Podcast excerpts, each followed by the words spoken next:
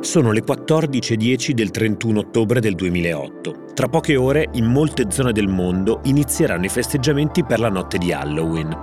Un mese e mezzo prima, il 15 settembre, una delle più grandi banche d'affari di New York e di tutto il mondo, chiamata Lehman Brothers, ha chiuso i battenti. Il sistema finanziario degli Stati Uniti sta crollando sulle sue stesse ginocchia, portandosi dietro tutto il resto del mondo. Mentre i giganti della finanza si stanno sgretolando, in quel pomeriggio del 31 ottobre arriva una mail per tutti gli iscritti alla mailing list The Cryptography, creata dal gruppo di crittografia Metzdowd. Il mittente è un certo Satoshi Nakamoto e l'incipit della mail recita ho lavorato su un nuovo sistema di denaro elettronico che è completamente peer-to-peer, senza bisogno di alcuna terza parte che faccia da garante. Alla fine della frase c'è allegato un documento PDF dal titolo Bitcoin, un sistema di denaro elettronico peer-to-peer. È l'inizio del cambiamento. Io sono Riccardo Haupt e io sono Raffaele Coriglione. Questo è Mele Marce, il podcast originale di Spotify prodotto da Will Media e scritto da I Diavoli, che racconta l'ascesa e la caduta di incredibili start-up, mitologici unicorni, manager visionari e carismatici founder che dopo aver toccato il cielo con un dito sono crollati fino a venire processati da quello stesso sistema che gli aveva permesso di emergere.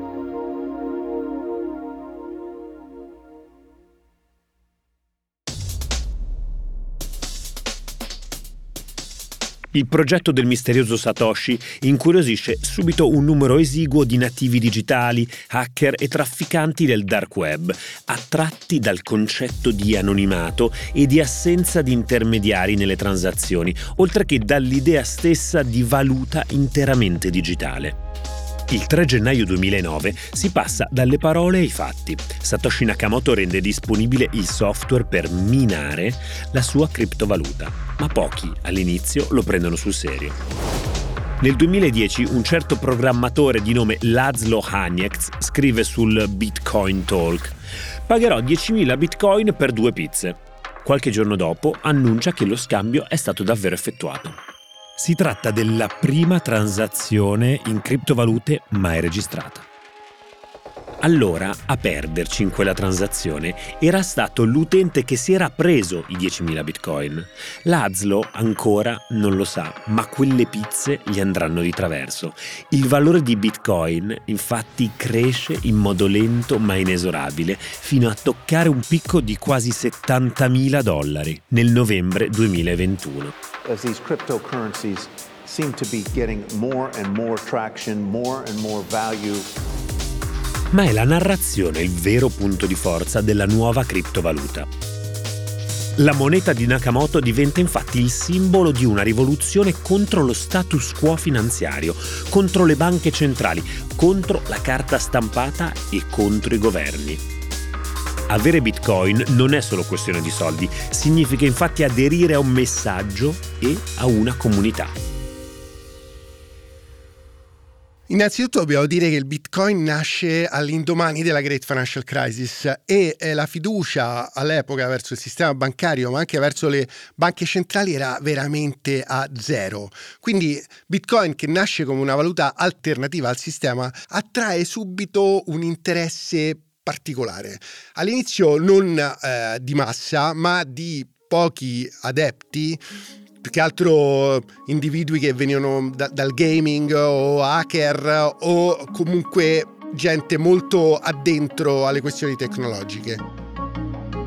Anche l'ala anarcocapitalista della Silicon Valley viene solleticata dall'area del cambiamento e comincia a intravedere nel Bitcoin un prodigioso strumento di accumulazione e scambio alternativo al dollaro.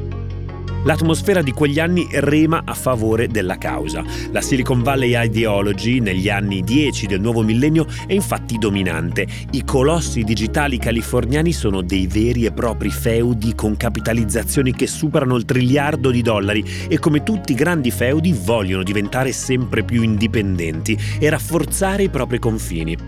Vogliono, come spesso si dice, battere moneta. Ma lo vogliono fare a modo loro e soprattutto con le loro regole. Nel 2019 anche Facebook scende così nel campo delle monete digitali e lancia Libra, una criptovaluta al riparo dalle tensioni geopolitiche e soprattutto lontana dalla politica degli stati. I actually don't know if Libra is going work. Libra, a differenza delle altre criptovalute, dovrebbe funzionare ancorandosi a un paniere di valute mondiali in grado di garantirne la stabilità. Il progetto monetario di Zuckerberg verrà però bocciato direttamente dal Congresso degli Stati Uniti che con una moral suasion, cioè un invito a correggere la propria condotta immorale e dannosa, invita i partner finanziari di Facebook a ritirarsi dal progetto. Libera è un'idea di Zuckerberg per tenere più tempo possibile all'interno del perimetro Facebook gli utenti.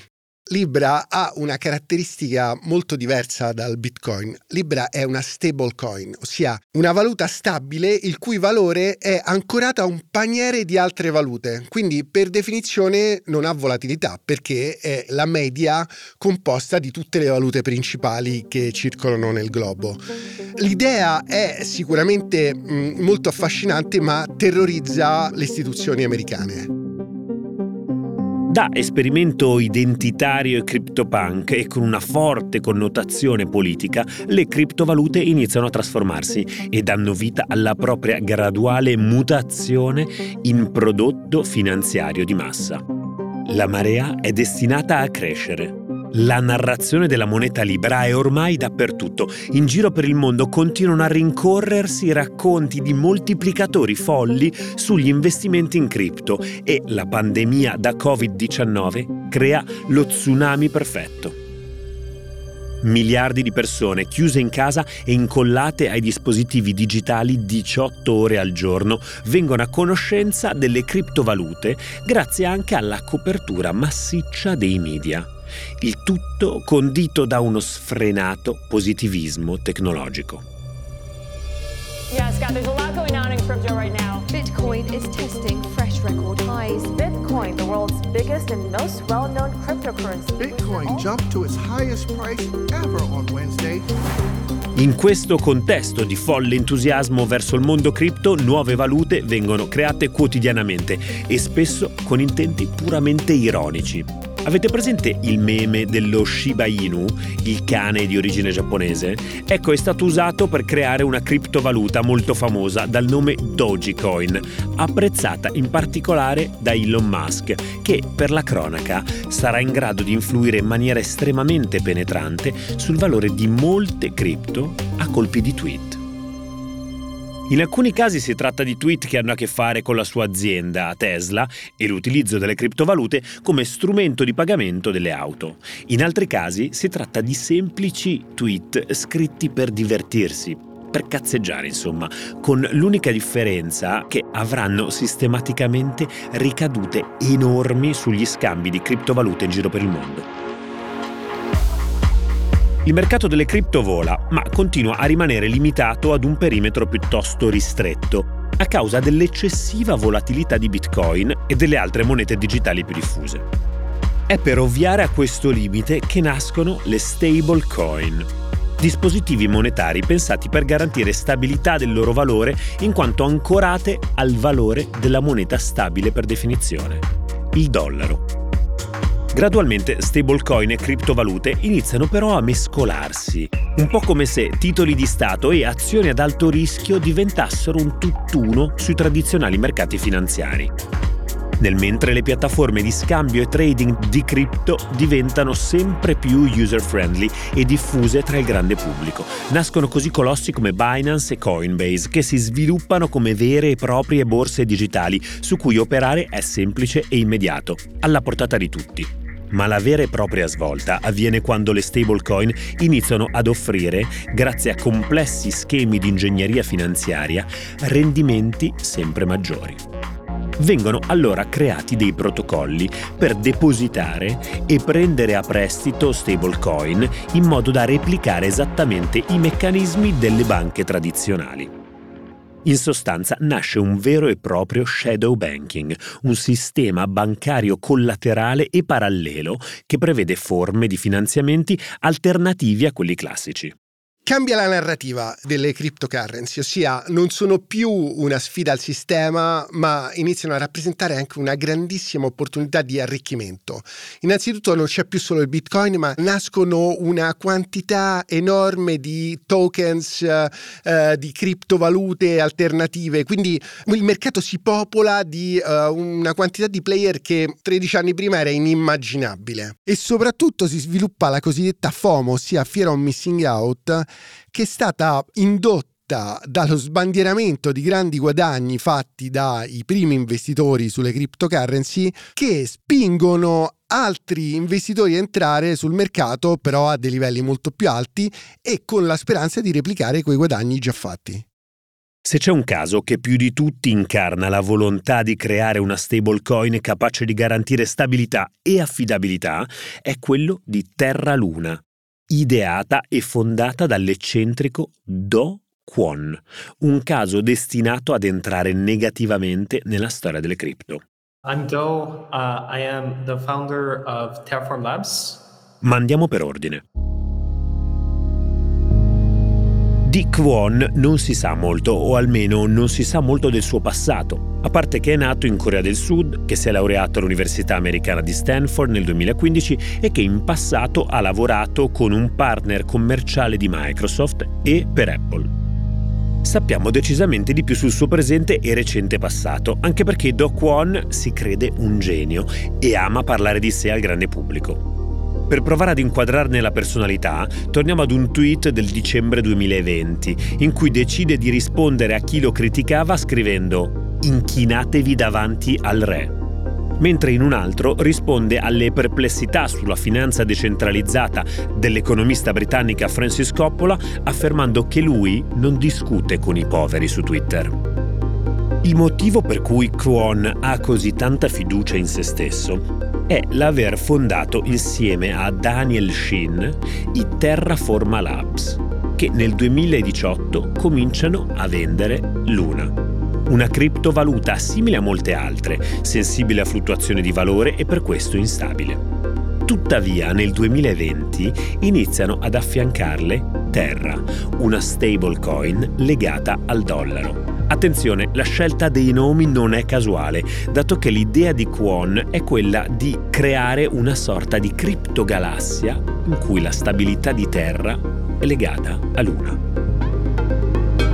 Un concetto che si rifà alla scienza, dato che il nostro pianeta è indissolubilmente legato al moto del nostro satellite grazie a forze gravitazionali. Terra però non accumula riserve in dollari per garantire la parità, il cosiddetto PEG o tasso di cambio fisso, con la valuta americana, ma si avvale di un algoritmo molto semplice e per questo sarà definita una stablecoin algoritmica. Funziona più o meno così. Quando Terra va sotto la parità con il dollaro, emette Luna e con i proventi compra Terra contro il dollaro per tornare in parità. Viceversa, quando è Terra a superare la parità, compra l'una e vende terra contro il dollaro. Tutto molto semplice in fondo, quasi banale.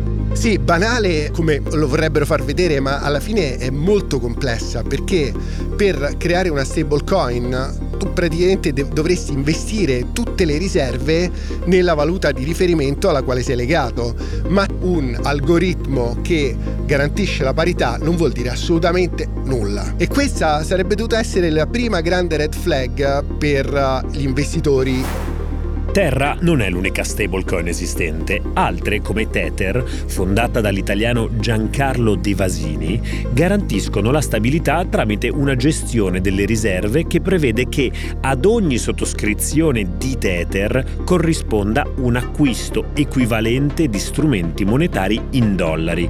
In sostanza, il valore della cripto è controgarantito da riserve in dollari.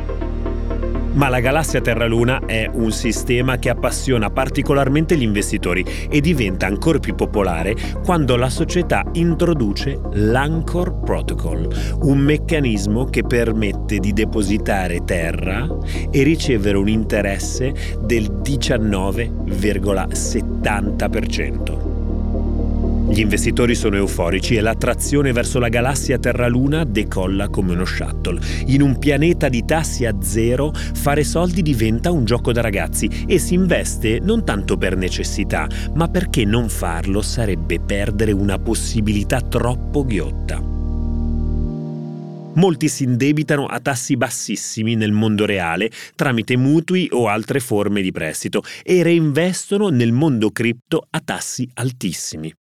Nessuno in questa fase si preoccupa della tenuta del PEG algoritmico, cioè della parità con la moneta di riferimento, né tantomeno della quotazione di Luna, il cui valore garantisce la stabilità di Terra tutti guardano solo a quel fantomatico rendimento del 19,70% e sembra andare bene così. E qui arriva la seconda red flag, perché chi depositava terra riceveva il 19,70%, un rendimento che all'epoca non esisteva perché i tassi erano a zero. Quindi in un mondo normale nella finanza un alto rendimento è legato a un altissimo rischio. Qui invece volevano far passare il rischio come bassissimo perché l'investimento era in una valuta stabile con un rendimento altissimo e questo doveva essere veramente un campanello d'allarme colossale per gli investitori. L'ingranaggio gira alla perfezione e l'utile viene garantito dalle nuove sottoscrizioni. Terra raggiungerà così i 45 miliardi di dollari di valore complessivo e il trentenne Do Kwon diventa miliardario. La sua autostima e la sua visione non potrebbero essere più grandi. It's a cycle of life. You begin from nothing and go back to nothing. And that's exactly where I want to be. So I think Terra is going to be the decentralized money standard across the entire blockchain, across all the blockchains.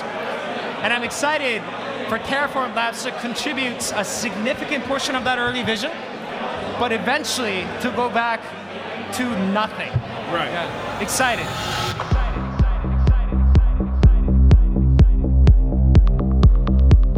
Lo sciame di piccoli investitori inizia a venerarlo e nasce un gruppo di discepoli che in suo onore si autodefiniscono i Lunatics. Perfino Mike Novogratz, amministratore delegato di Galaxy Digital, cioè tra i maggiori investitori di Terraform Labs, diventa un fan così accanito da farsi un tatuaggio in onore di Kwon, un lupo che ulula alla luna. La società di Kwon è tuttavia molto fragile e con la situazione geopolitica che si sta deteriorando e l'inflazione che comincia a salire, le basi del suo progetto sono sempre più instabili. Come spesso accade, la tempesta è vicina, lo tsunami sta arrivando, ma le persone sembrano ancora troppo impegnate a scegliere il costume da indossare. Intanto migliaia di nuove criptovalute nascono ogni mese, anche grazie ad una spinta di marketing impressionante. Le cripto sono dappertutto, dalla Formula 1 a squadre di calcio come Inter e Roma, fino ad arrivare alle più grandi arene sportive del mondo, come lo Staples Center di Los Angeles, che grazie ad un accordo record del valore di oltre 700 milioni di dollari viene ribattezzato Crypto.com Arena.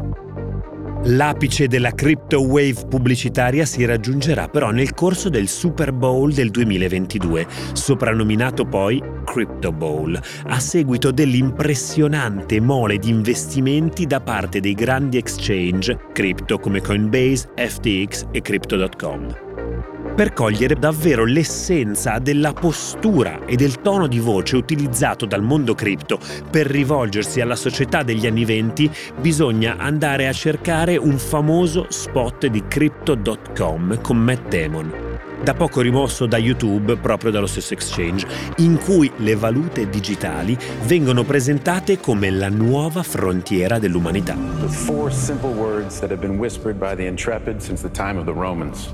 Fortune favors the brave.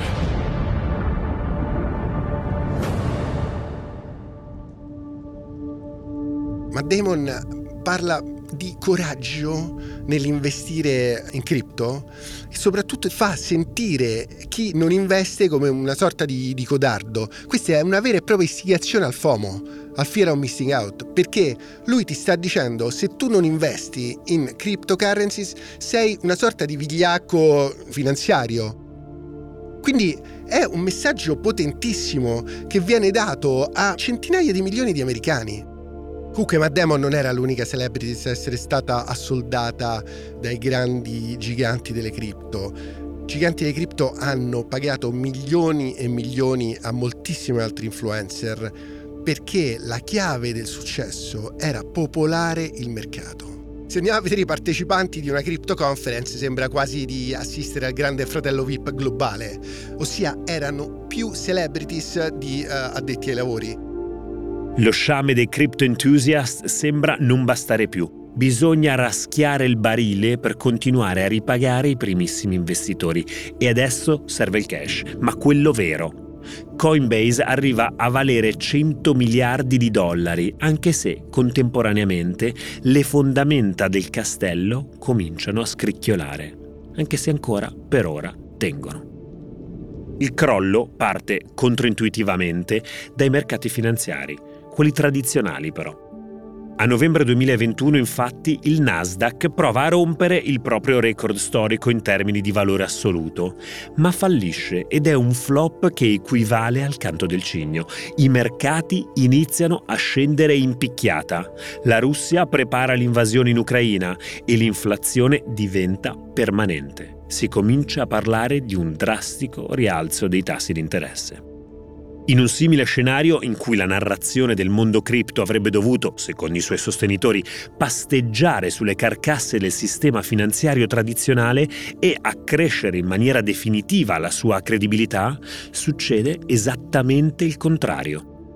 In sintonia con le meccaniche del buon vecchio capitalismo di una volta, il paventato rialzo dei tassi americani porta a un collasso generalizzato dei paesi emergenti e si scatena la classica dollar run, ossia la corsa al dollaro contro ogni altra valuta.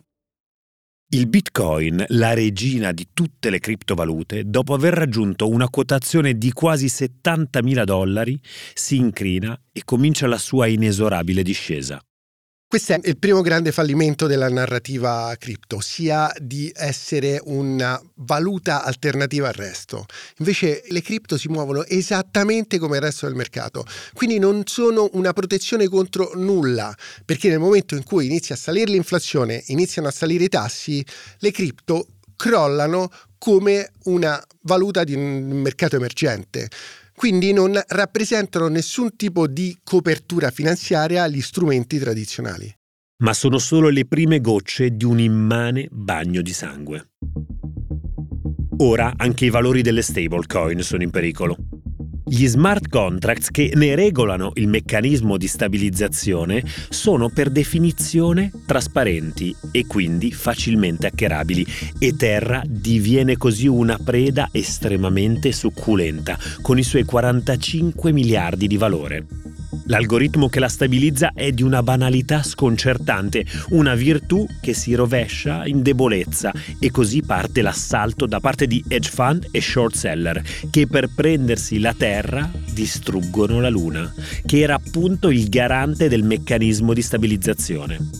A maggio 2022 il castello di Kwon collassa su se stesso. Terra e Luna scendono quasi a zero e seminano il panico in tutto il mondo cripto. I fan di Terra Luna gridano al complotto da parte di Wall Street, ma la verità è che il sogno è finito e gli investitori lo capiscono in fretta. Ricordate il top manager di Galaxy Digital Holdings che si era tatuato il lupo che ulula la luna? Ecco, perde 300 milioni di dollari in pochi giorni ma sono i piccoli e medi investitori a farsi più male. Tanto che sul canale di Reddit dedicato alle discussioni su Terra Luna vengono condivisi i numeri delle linee antisuicidio. E come in ogni grande crisi finanziaria, le vittime sono le persone comuni, ossia quelle che erano state attratte dallo spot Matt Damon che le aveva fatti sentire dei vigliacchi se non avessero investito in cripto ed hanno creduto alla favola del nuovo strumento che avrebbe fatto arricchire tutti. Gente che addirittura si è indebitata per andare a comprare cryptocurrency, che ha fatto un mutuo sulla casa per comprare cryptocurrencies e si è ritrovata con zero. Kwon prova a riparare al danno, si espone su Twitter cercando di raschiare gli ultimi seguaci che gli rimangono, invitandoli a rimanere fedeli alla causa. Ma il giocattolo ormai è rotto e gli sforzi sono vani. Come se non bastasse, il segretario del Tesoro degli Stati Uniti, Janet Yellen, cita il caso Terra Luna come emblematico dei pericoli delle cripto e delle stablecoin. Una sorta di rivincita da parte dello status quo finanziario. That there there are risks to financial stability and we need a framework that's that's appropriate.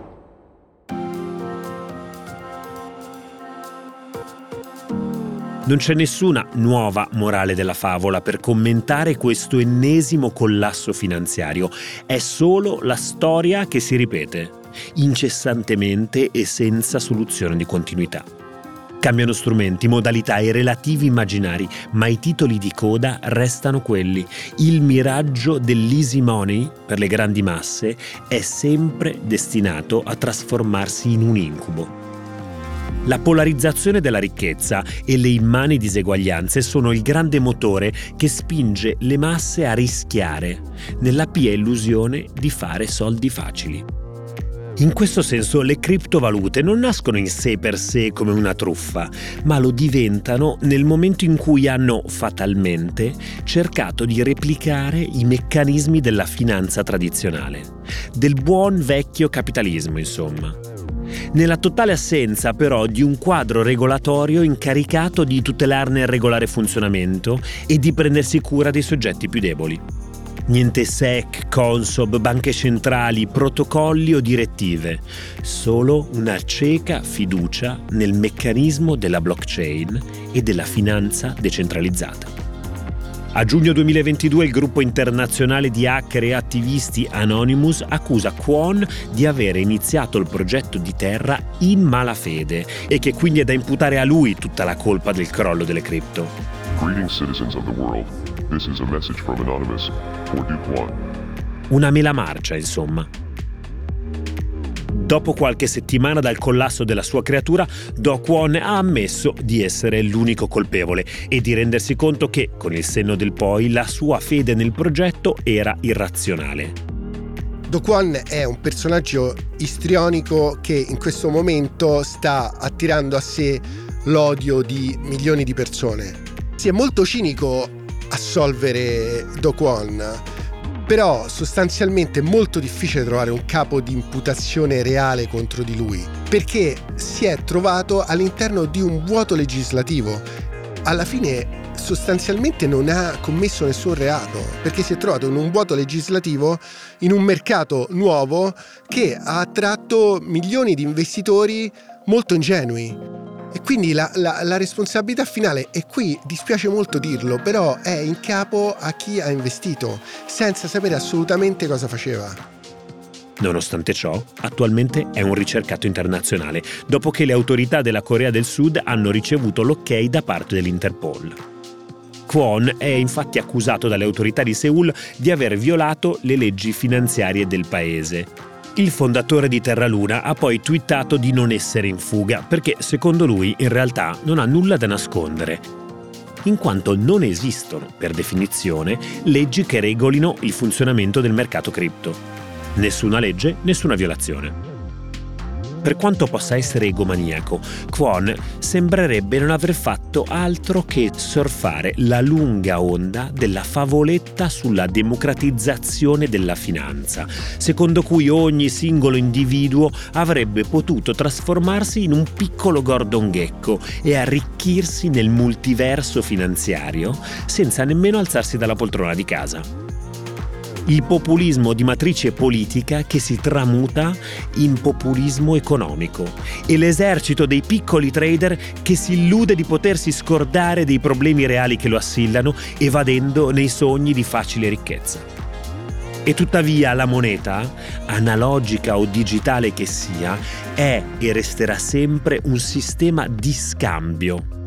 Alcuni la paragonano addirittura ad un linguaggio e in quanto tale non è detto che debba vivere solo e soltanto come uno strumento speculativo.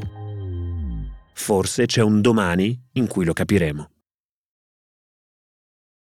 Hai ascoltato Mele Marce. Non perderti il prossimo episodio. Teranos.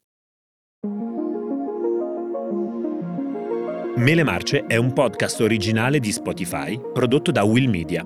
Cura editoriale Riccardo Bassetto. Autori Riccardo Haupt, Raffaele Coriglione e I Diavoli. Editor Adriano Masci. Supporto autoriale e ricerche Federico Tafuni. Regia e sound design Lorenzo Marsiglia. Io sono Riccardo Haupt di Will Media. Per Spotify, Head of Studios Eduardo Alonso. Executive Producer Jacopo Penzo. Partner Manager Olimpia Manzoni. Editorial Laura Gomez Exposito. Marketing Esther Gazzano, Arianna Dell'Era e Ginevra Caprino. Head of Communications Monica Landonio.